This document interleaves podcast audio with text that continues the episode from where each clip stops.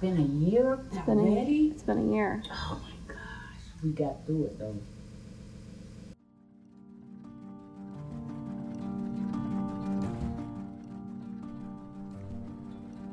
You are listening to the Dayton Daily News The Path Forward, where we discuss the most pressing issues facing the Miami Valley and seek solutions. I'm your host, Dayton Daily News reporter Jordan Laird. Last Memorial Day, Minneapolis police officer Derek Chauvin kneeled on George Floyd's neck for over nine minutes. The world watched. The murder of Floyd, a black man, sparked massive protests around the world, including in Dayton and dozens of suburbs.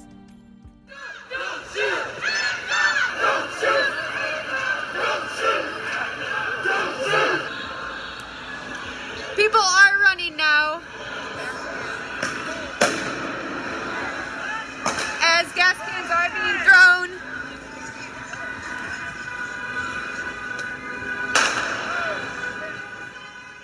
Chauvin was convicted of murder in April. Three other officers who were at the scene await trial. But last year's protests were about more than Floyd's individual case.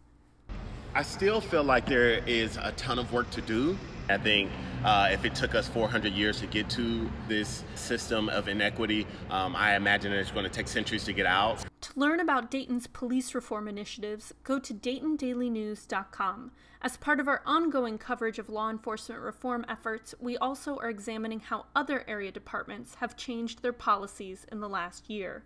In this episode, we wanted to hear directly from advocates. Last June, the Dayton Daily News asked protesters why they were protesting and what changes they wanted to see. A year later, we interviewed them again. Some are hopeful, others are discouraged by the limited scope of reforms thus far. All of them say there is still a long way to go for our local community and our country to achieve racial equity. Here is Frederick Leon Cox III, a Dayton resident. He participated in protests last year.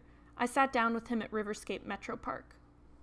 We have obviously brought law enforcement um, accountability to the top of the list around priorities. Um, I've seen the city attempt efforts uh, to look at the way in which law enforcement interacts with the community and the police. The challenge is is that that's the exact same thing we did in 2011 after Kylan English's death uh, on the Salem Bridge. Um, and regardless of how that death uh, happened, whether that was on law enforcement or on Kylan English. At the end of that, what that showed in 2011 is that there was a huge rift between the community's perception of the police and the intentions or the set intentions of law enforcement. And here we are in 2021 doing that again. So if I had to ask, has there been progress? I'd say no. Uh, because we are not moving differently than we have moved a decade before when we had a similar circumstance. To me, those reactive measures shows a city that is not progressive. Um, and so, yeah, I've paid close attention. I've seen that they've had plenty of recommendations that comes out of these. These recommendations are not new. These conversations are not new. Um, so it's a challenge to see it as progress just because the behavior or the practice happened again. So no, I don't see um, the current efforts as progress, but I do see it as an indicator of new people invested in the conversation. I'd like to see some accountability on the end of the people who are given the privilege to protect and serve.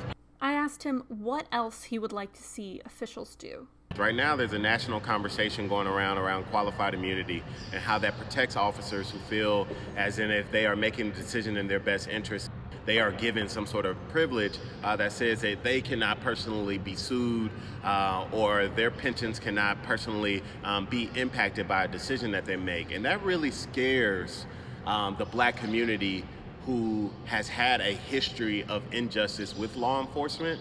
And I think that there's got to be some conversations locally around uh, the union contract with the FOP that suggests that if a police officer does something around here locally, they can be personally held accountable, um, not only uh, legally, um, but also their pensions, their retirement um, to be impacted. Qualified immunity is a legal principle created by the U.S. Supreme Court that grants government employees, including police officers, immunity from civil lawsuits for decisions they made on the job in good faith. Officers can still be held liable in criminal court when there is a clear violation of rights, like in the Chauvin case. Linda Huggins, a Dayton resident, educator, and mother of three young black boys, also wants to see greater law enforcement reform. I would be lying if I if I said I was hopeful. Even during the case itself, there were other shootings, other um, African Americans being killed. Um, however, I was very um, happy about the verdict. However, I just think that that was just like um, me telling my son, "Here, take my phone and be quiet for a sec." but it is not solving the problem. It, um, it's not solving the problem until we actually have a bill in place that will help hold police officer, officers accountable, that will make them think twice. And I know people get defund, the word defund the police, confused with reform.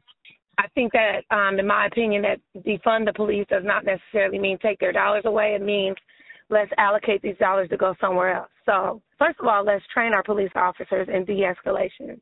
But also, let's make a um, department maybe of the police. Let's make that department. Let's call it uh, maybe a, a distress call.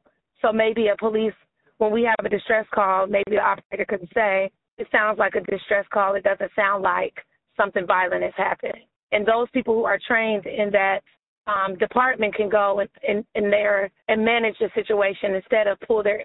The first thing is, I'm gonna pull my gun. I feel like sometimes people who are 100% for police officers, no matter what, when people say police reform, they just get offended and automatically think you're trying to take money away from people who protect us. Being offended and getting defensive, I think that people need to just listen. Come to the table and listen. America have become this, have become a people of always trying to take offense to everything instead of talking to each other. And I just think that everybody needs to sit down and talk to each other. And sometimes when people get passionate about something, just listen. I don't know. I, I mean, there's not a lot of listening going on. How do you feel a year later? Do you think any progress been made? I think progress has been made in the sense that so many more people are aware. That was Reverend Kelly Kelly, a Centerville resident and minister at Miami Valley Unitarian Universalist Fellowship. We sat down outside her congregation. She told me that at one of the protests she participated in last year in Beavercreek, people briefly blocked the street, officers used tear gas, and later several officers kneeled in solidarity with protesters. Police gave Kelly a jaywalking ticket. She had to do community service. Kelly says the criminal justice system needs to be totally overhauled justice in one case is an easy place to stop. It's an industry where people make a lot of money putting black people in jail and um, putting them in detention centers and deporting them. It's it's a huge business, any way that we look at it, and um, that hasn't changed very much. Our denomination tends to use the word abolition, abolish, right? Prison abolition, abolish the police. And the reason why we say that is because we have seen through history that the historians, the activists, and the scholars can show us through history how the word reform has been used to just manipulate and change the oppression. What we believe is that racism is a cancer that will continue to evolve as long as we allow it. And words like reform um, aren't strong enough. Do you think when you say abolish the police, people get scared? Oh my goodness! No yes, and and I have to tell you, like it scares me a little bit too. I like that word, and I used to um, I used to resist talking about prison abolition. However, I think the data will show us that it makes people worse. It's really complicated. And I do think that that's what we've got to figure out is how to create systems so that we as communities can be more involved. Chaz Amos, a Thurgood Marshall High School graduate and current Sinclair Community College student, is confident in the law enforcement reform process the city has instituted since last summer. We sat down outside the Gem City Market. It's kind of hard to say at this point because it's only been a year.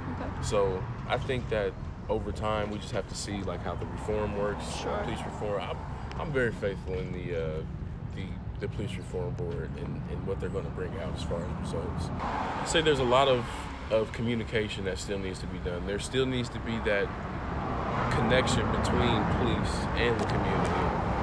You know, a lot of people have become anti-police, but that's not what it, it takes in order to move forward. I believe strongly that there will be a time where we're able to sit down and have those conversations where the police are talking to the community.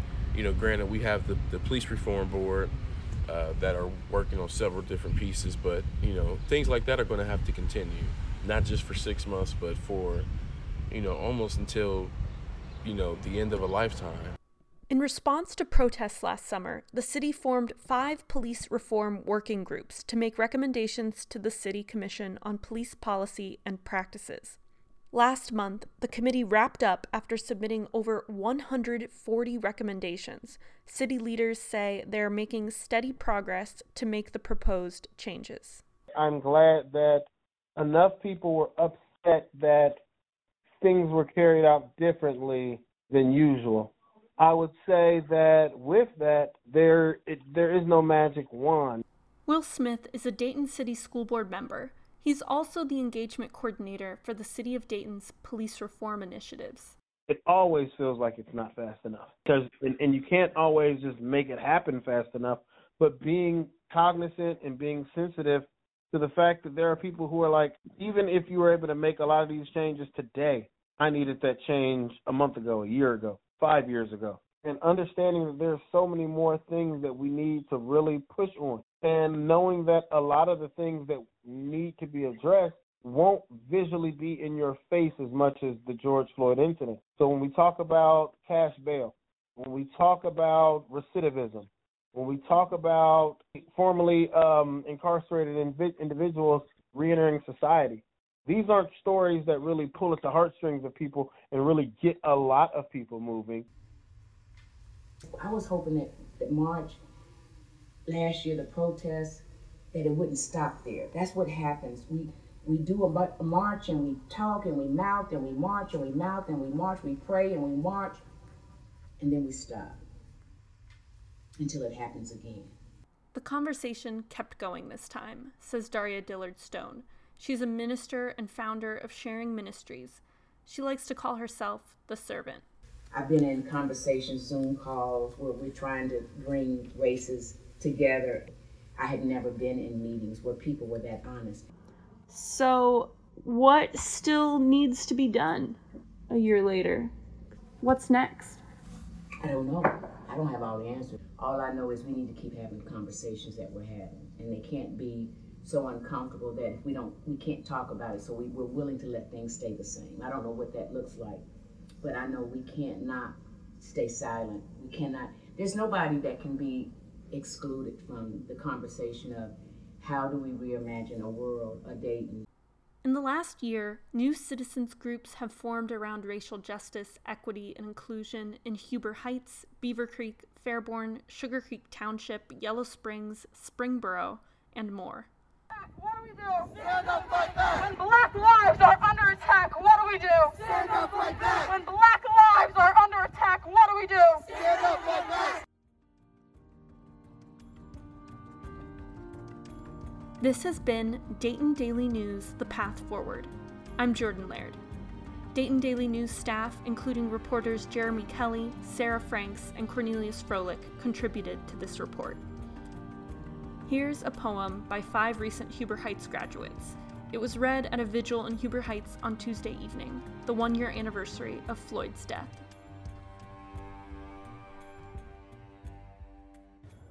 Black Lives Matter, written by Renee McKnight, Cameron Fancher, Jordan Hampton, Araya Long, and Brees Graham. Black Lives Matter. Hands up, don't shoot. It's time to speak out. We can't be on mute. Pow, pow, pow. There goes the gun. A black man is down, and next could be his son. We don't want to start a war, we don't want to start a fight, but what you need to know is what they're doing isn't right. All this violence in the world, it really needs to stop. Imagine if your mom or dad got killed by a cop. Think about Alton Sterling, got shot selling CDs in front of a corner store by the Baton Rouge PD and Martin Luther King fought for us to be equal, yet they still think it's okay to shoot down our people. All lives matter. Yes, they really do. But what you need to realize is Black Lives Matter too.